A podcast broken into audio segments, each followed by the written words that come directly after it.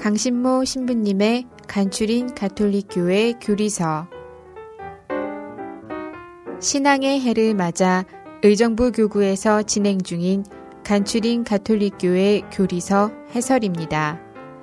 지난 2012년 10월 21일부터 종이주보로 시작했던 것을 팟캐스트를 통해 좀 더 깊이 다루고자 준비하였습니다. 강신모 신부님의 간추린 가톨릭교회 교리서 예, 여러분 안녕하세요. 강신모 프란치스코 신부입니다. 예, 오늘은 예수 그리스도께서 계시의 완성이시다라고 하는 그 주제를 가지고 말씀을 드리도록 하겠습니다. 그런데 오늘 말씀을 드리기 전에 지금까지 우리가 배운 거를 조금 한번 돌아보도록 하겠어요. 어, 계시란 무엇이냐라는 것을 말씀을 드렸는데 계시는 하느님의 이 깊은 마음 그리고 당신의 뜻 이것이 우리 인간들에게 이렇게 전달되는 것을 이 계시라고 말씀을 드렸고 그런데 이 하느님의 계시는 우리 인간들이 이해할 수 있는 그 수준에 맞춰서 어, 처음에는 아주 그 기본적인 내용에서부터 이렇게 단계적으로 점진적으로 이제 계시 내용이 우리에게 조금씩 조금씩 어, 깊어지면서 이렇게 어, 전달된다고 그렇게 말씀을 드렸어요. 그랬는데 이렇게 우리 수준에 맞춰서 조금씩 조금씩 이제 단계적으로 진행되어 오는 계시가 어, 완성되는 시점이 있습니다. 그것은 바로 예수 그리스도께서 우리 안에 오심으로써 예수님을 통해서 우리는 하느님의 그 깊은 속마음을 어, 완전하게 알 수 있는 단계에 이르게 되었다라고 하는 것을 오늘 말씀을 드리려고 합니다. 어, 하느님의 계시는 모세와 예언자들을 통해서 어, 주어졌어요. 일단은 그리고 하느님께서 모세와 예언자들에게 주신 말씀들은 구약 성경에 기록되어 있습니다. 그런데 이 구약 성경은 어, 그것 자체로는 완전하지 못해요. 하느님 계시를 그 완전하게 드러내기 위한 준비 단계라고 보면은 될 것 같습니다. 어, 왜냐하면 어, 하느님의 말씀, 하느님의 계시가 예언자들에게 주어지는데 그 그것을 이제 예언자들이 받아서 전달을 해 주는 것인데 이 예언자들이 불완전한 인간이라는 점입니다. 따라서 하느님의 말씀이 예언자들한테 주어졌지만 그 예언자들이 그 말씀을 100% 이해할 수는 없어요. 또 만에 하나 100% 이해했다고 쳐도 이거를 다른 사람한테 이제 전달을 해야 되잖아요. 이 글로 쓰든지 말로 표현하든지 다른 사람한테 전달을 해야 되는데 이거를 100% 전달할 수가 없죠. 우리가 다른 사람들과 얘기를 해보면 알잖아요. 그 내 마음을 어떻게 100% 완전하게 전달을 합니까? 그러니까 구약 성경이 하느님의 계시에 의해서 쓰여졌다. 이건 분명한 얘기인데 그러나 이것이 그 그것을 받아들이는 예언자들도 그렇고 그것을 다시 예언자들이 전달하기 위해서 구약 성경에 기록한 것도 그렇고 이것이 순도 100%짜리라고는 보기가 어렵다는 것이에요. 그렇다고 해서 구약 성경이 뭐 무가치하다는 뜻은 절대로 아닙니다. 아무튼 그 결정적인 단계에 이르기까지의 준비 단계로서의 구약 성경의 가치가 있다는 것이죠. 이런 식으로 또 설명할 수도 있을 것 같아요. 어떤 사람을 우리가 알게 될 때 다른 사람, 그러니까 제3자의 소개를 받아서 그 사람에 대해서 이렇게 아는 것 어느 정도 도움이 되죠. 그러나 이 제3자의 소개 내용만 듣고 아 내가 어? 그 당사자를 내가 다 알았다 이렇게 얘기하는 거는 그건 안 됩니다.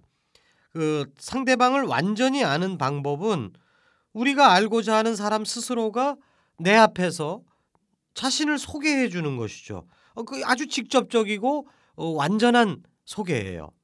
이것처럼 그 하느님의 마음을 완전하게 우리에게 알려줄 수 있는 이 계시는 하느님 스스로가 우리에게 직접 어, 중간에 제3자를 경유하지 않고 직접 설명해 주시는 것이 제일 확실한 방법입니다.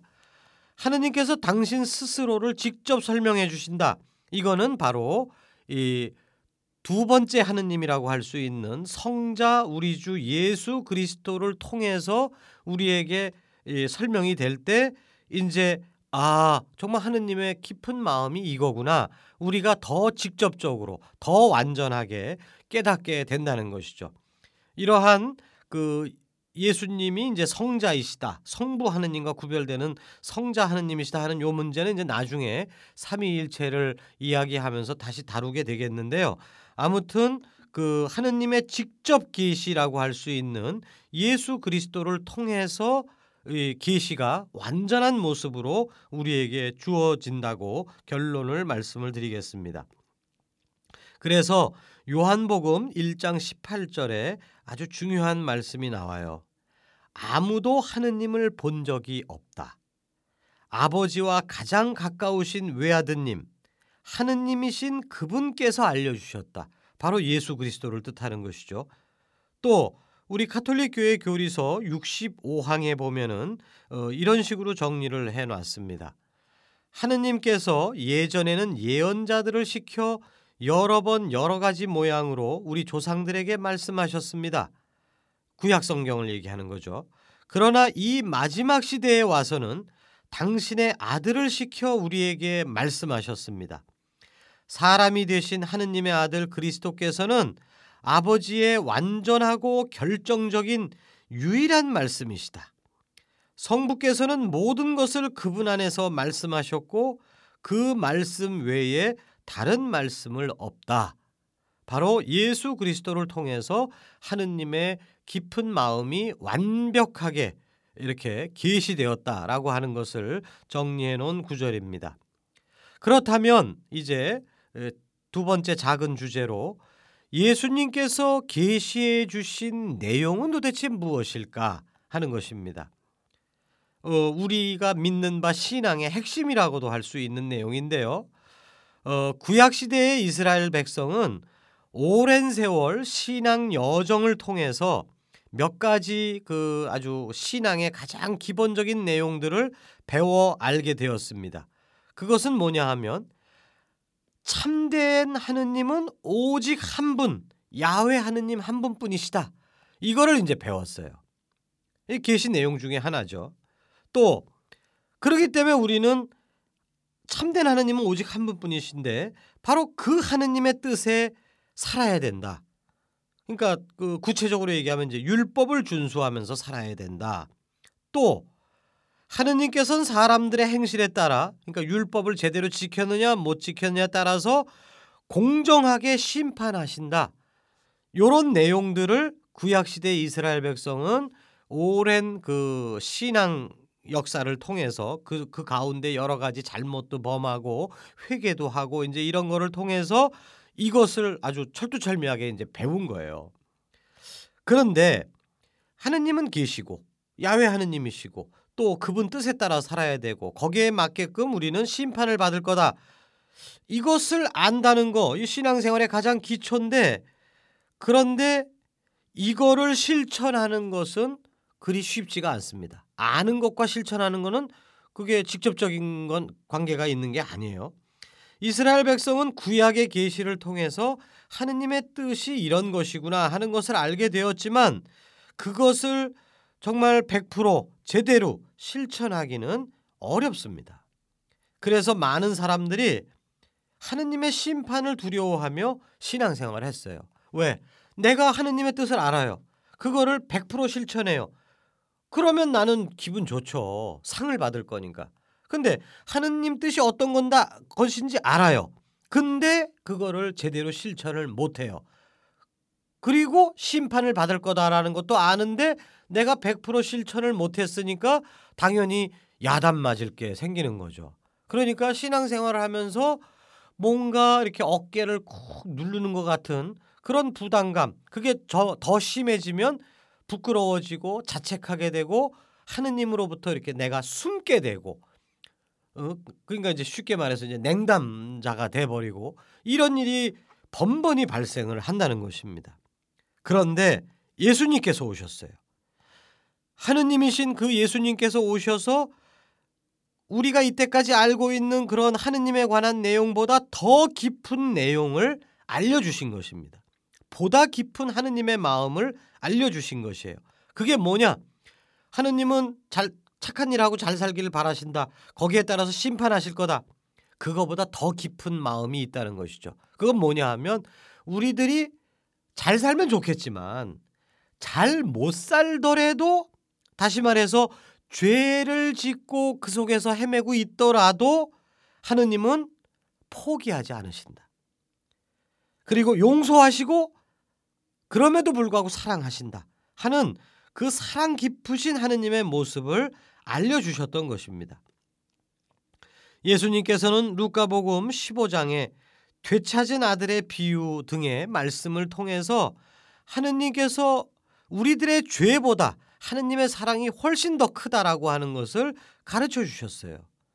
또한 예수님께서는 죄인들을 만나시고 병자들을 어, 손잡아 주시고 가난한 사람들과 함께 하시고 하는 것을 통해서 이 사람들은 제대로 못 사는 사람들이거든요.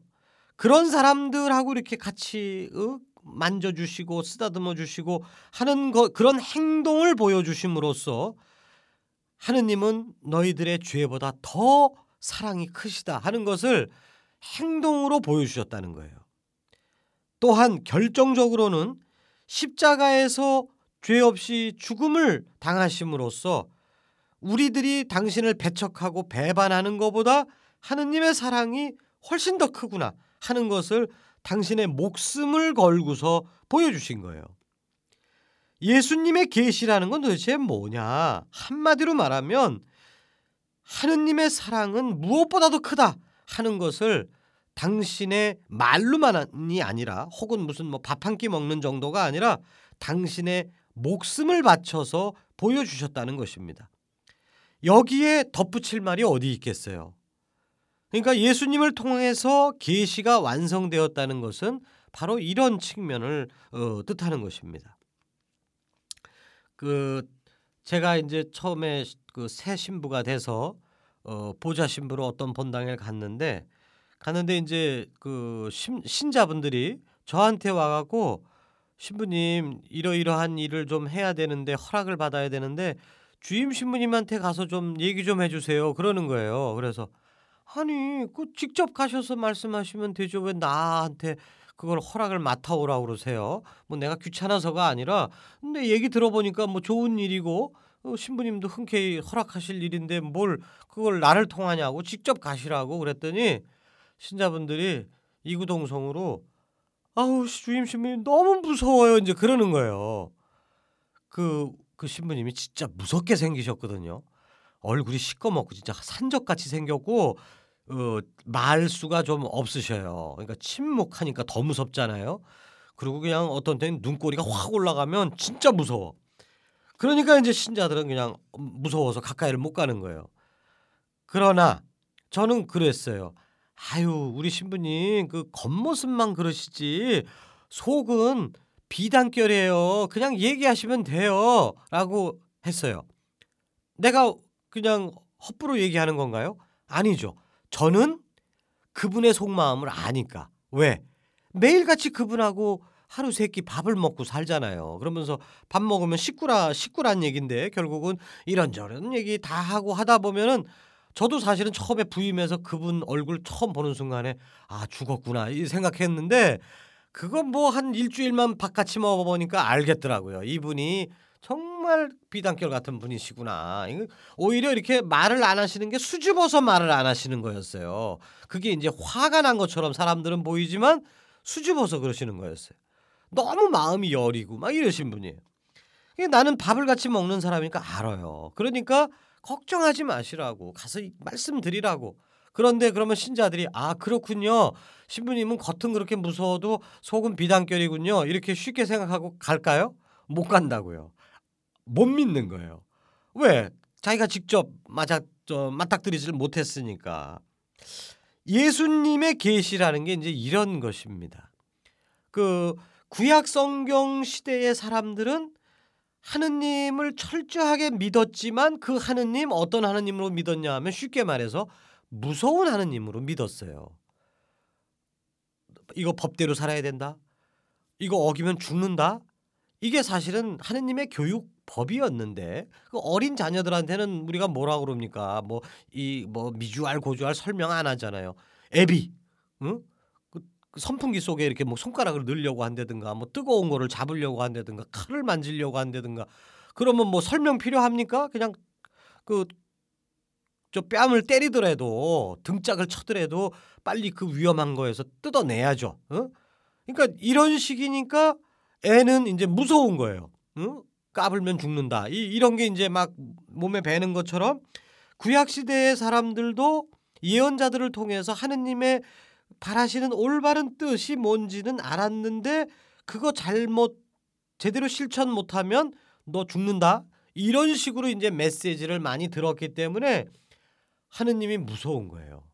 그런데 하는 성부 하느님하고 매일같이 삼시세끼 밥 드시는 어, 성자 하느님이 오신 거예요. 오셔서 그래 겉으로 봤을 땐 진짜 무섭지 성부 하느님 무서워 보이지. 그러나 아니란다. 그 속마음은 절대로 그런 게 아니란다 라고 하는 것을 예수님께서 말씀으로 행동으로 급기야는 당신의 목숨을 바쳐서까지 보여주셨던 것입니다. 그렇기 때문에 하느님의 진짜 마음이 이제 다 드러난 거죠. 예수님을 통해서. 이렇게 예수님께서는 성부 하느님의 그 깊은 내면을 완벽하게 드러내셨고 동시에 이제 예수님은 우리를 향해서 그 보여주시는 하느님의 엄청난 사랑에 대해서 이제 우리들이 거기에 대한 응답을 해야 된다 하는 것도 말씀해 주셨어요. 이것이 나의 계명이다. 내가 너희를 사랑한 것처럼 너희도 서로 사랑하여라. 요한복음 15장 12절의 말씀이죠. 하느님께서 우리의 죄에도 불구하고 사랑을 포기하지 않으신 것처럼 이제 우리도 어떤 상황에서도 이웃들에 대한 사랑을 포기할 수 없습니다. 이웃 사랑은 사실 힘들어요. 우리가 그 이웃을 내 몸같이 사랑해라 참 어려운 계명으로 생각하는데 이거는 계명이 아닙니다. 계명으로 생각하면 부담스러워요. 근데 이 사랑이라고 하는 거는 계명이 아니라 우리 인간의 본질이에요. 이것은 착한 일 해서 상 받기 위해서 우리가 억지로 해야 되는 계명이 아니라 우리가 인간으로 살으려면 인간답게 살고 행복하게 기쁘게 의미 있게 살으려면 다른 방법이 없다는 겁니다.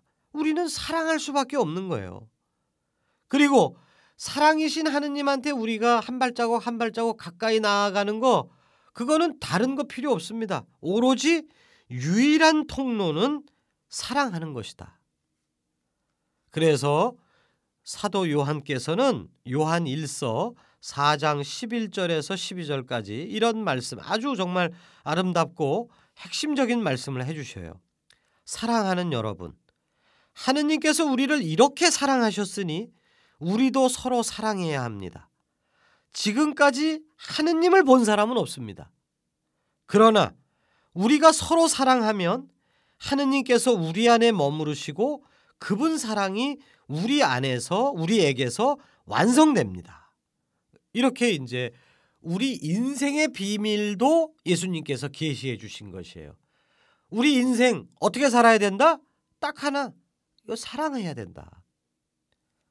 더 나아가서 예수님께서는 하느님 내면의 엄청난 비밀까지 계시해 주셨습니다. 그거는 뭐냐면 삼위일체의 신비예요. 아버지와 나는 하나다. 요한복음 10장 30절에서 이렇게 선언을 하시는데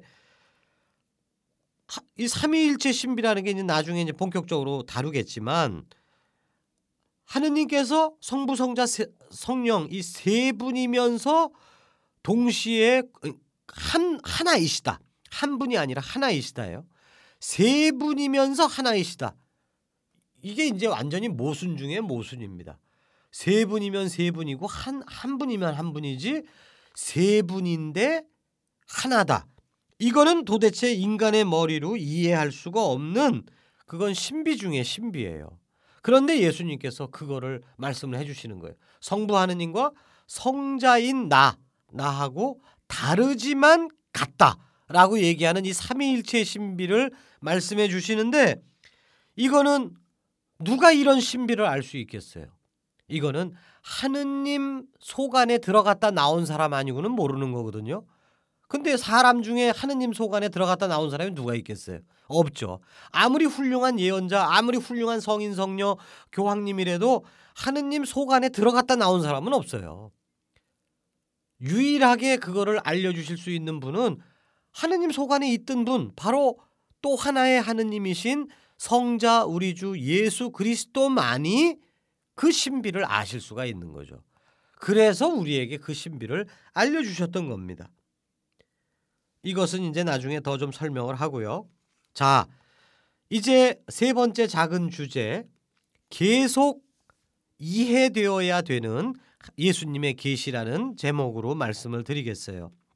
예수님 안에서 하느님의 그 마음이 완전하게 드러났다는 것과 그 내용을 우리 인간들이 완전하게 이해한다라는 것은 조금 구별을 해야 됩니다. 요 무슨 뜻이냐 하면 자, 그 한 예를 들어보겠어요.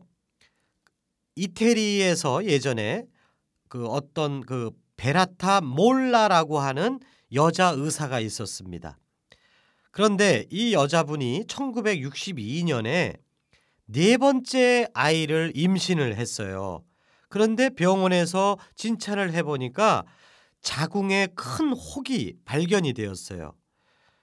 근데 이제 이게 위험한 혹이었어요. 그래서 이거를 제거를 제거 수술을 빨리 받아야 되는데 그러려면은 아이가 낙태돼야 돼요. 근데 이 종양을 그냥 놔두면은 생명이 위험해서 이거를 떼어내야 되고 근데 이거를 떼어내면은 임신된 아이가 낙태돼야 되고 결국은 이 여자는 그 고민을 하다가 아이를 살리기 위해서 종양 제거 수술을 거부했습니다. 그리고 결국 아이를 출산한 후에 며칠 못 가서 사망했어요. 자, 이 정말 참 그 모성애의 극치를 보여주는 것이죠. 나의 생명을 바쳐서 내 자녀의 생명을 구한 겁니다. 그런데 이 이 그 이 너를 사랑한다. 내 아이를 사랑한다는 이 엄마의 마음이 이 숭고한 희생, 십자가 죽음과도 같은 이 죽음을 통해서 완전하게 드러난 거예요. 뭐 거기다 덧붙일 말 전혀 없습니다. 그런데 이제 그 완전하게 드러났는데 문제는 그런 사랑을 받고 태어난 아이가 그 엄마의 사랑을 이해하는 거는 즉각적으로 이루어지는 게 아니에요. 왜? 아직은 애기니까 내가 어떻게 태어났는지 모르잖아요. 이제 조금 애가 커 나가면서 이제 아빠가 어, 어 누나가 이, 이 얘기를 해주죠. 어, 엄마가 어, 너를 위해서 목숨을 바쳤단다. 근데 어릴 때는 그게 뭐 대단한 것 같기도 하지만 그게 또 얼마나 대단한 건지 사실은 아이 입장에서는 잘 몰라요. 또 어떤 면에서는 엄마가 없다는 것이 아무튼 그 그게 불행하게 느껴지고 뭐뭐 뭐 얼마든지 다르게 생각할 수도 있는 겁니다. 아이가 조금씩 조금씩 자라나면서 엄마가 나를 위해서 죽었다라고 하는 이게 얼마나 엄청난 일인지를 세월이 가면서 조금씩 좀더 깊이 이해를 해 나가는 것이죠. 이렇게 이제 제가 설명을 이, 비유를 들을 수가 있겠어요. 예수님의 결정적인 계시는 십자가 죽음에서 드러난 겁니다. 그러나 이것을 깨달아가는 과정은 우리가 이제 단 한 번에 이해할 수 없다는 것이죠. 우리 신자 개개인들이 그리고 우리 교회 전체가 예수님께서 계시해 주신 이 결정적인 사랑의 모습을 살면서 조금씩 조금씩 깊이 있게 이해해 가야 되는 것입니다. 그러기에 우리는 예수님의 말씀에 항상 귀를 기울여야 돼요. 성경 말씀을 열심히 읽으면서 묵상하면서 어? 그거를 이제 반복해 가면서 아 정말 이처럼 하느님께서 우리를 사랑하셨구나 하는 것을 내 삶을 통해서 점진적으로 더 깊이 있게 깨달아 나가야 된다는 것이죠. 또 그러, 그것을 깨달아가는 과정 안에서 이제 성령 하느님께서 우리 곁에 계셔서 우리의 마음을 열어주셔서 이것을 더욱더 깊이 있게 깨달을 수 있도록 우리를 도와주고 계신다는 것도 우리가 생각을 해봐야 되는 것입니다. 가톨릭 교회 교리서 66항에 보면은 지금 말씀드린 내용을 아주 간단하게 정리를 했어요. 계시가 완결되었다고는 해도 그 내용이 완전히 명백하게 드러난 것은 아니다. 그러므로 그리스도교 신앙은 시대를 살아가며 계시의 내용 전체를 점진적으로 파악해 가야 할 것이다. 제가 스무 살 때 주일학교 교사를 처음 하면서 어, 초등학생 아이들을 앞에 앉혀놓고 하느님은 사랑이시다라고 제가 이렇게 짤따랗게 강의를 한 적이 있어요. 그 제가 거짓말 한 거 아닙니다. 스무 살 때 저 하느님 사랑이시다라고 느꼈어요. 그래서 어, 강의를 했어요. 그런데 이제 50이 넘어서 여러분들 앞에서 또 다시 하느님은 사랑이시다라고 강의를 한다고 쳤을 때 말마디는 거의 똑같습니다. 제가 20살 때 가르친 내용이나 50살이 돼서 가르치는 내용이나 사실은 별반 차이가 없겠지만 제가 느끼는 그 깊이 하느님은 사랑이시다라고 하는 것을 제가 20살 때 느꼈던 것과 50살이 넘어서 느끼는 거는 이건 다르다는 거예요. 깊이가 다르다는 것이죠. 이게 신앙인의 그 여정입니다. 여러분이나 저나 이러한 그 예수 그리스도께서 보여주신 그 결정적인 계시를 한꺼풀 한꺼풀 더 깊이 있게 심화시켜 나가면서 걸어가는 거 그게 신앙의 성숙이요 인생의 성숙이라는 말씀을 드리고 싶습니다. 예, 여러분 잘 들어줘서 감사드리고요. 다음 시간에는 이제 그 계시를 이제 성경과 성전이라고 하는 그런 부분으로 갈라서 다시 한번 또 계시에 대한 추가 설명을 드리도록 하겠습니다.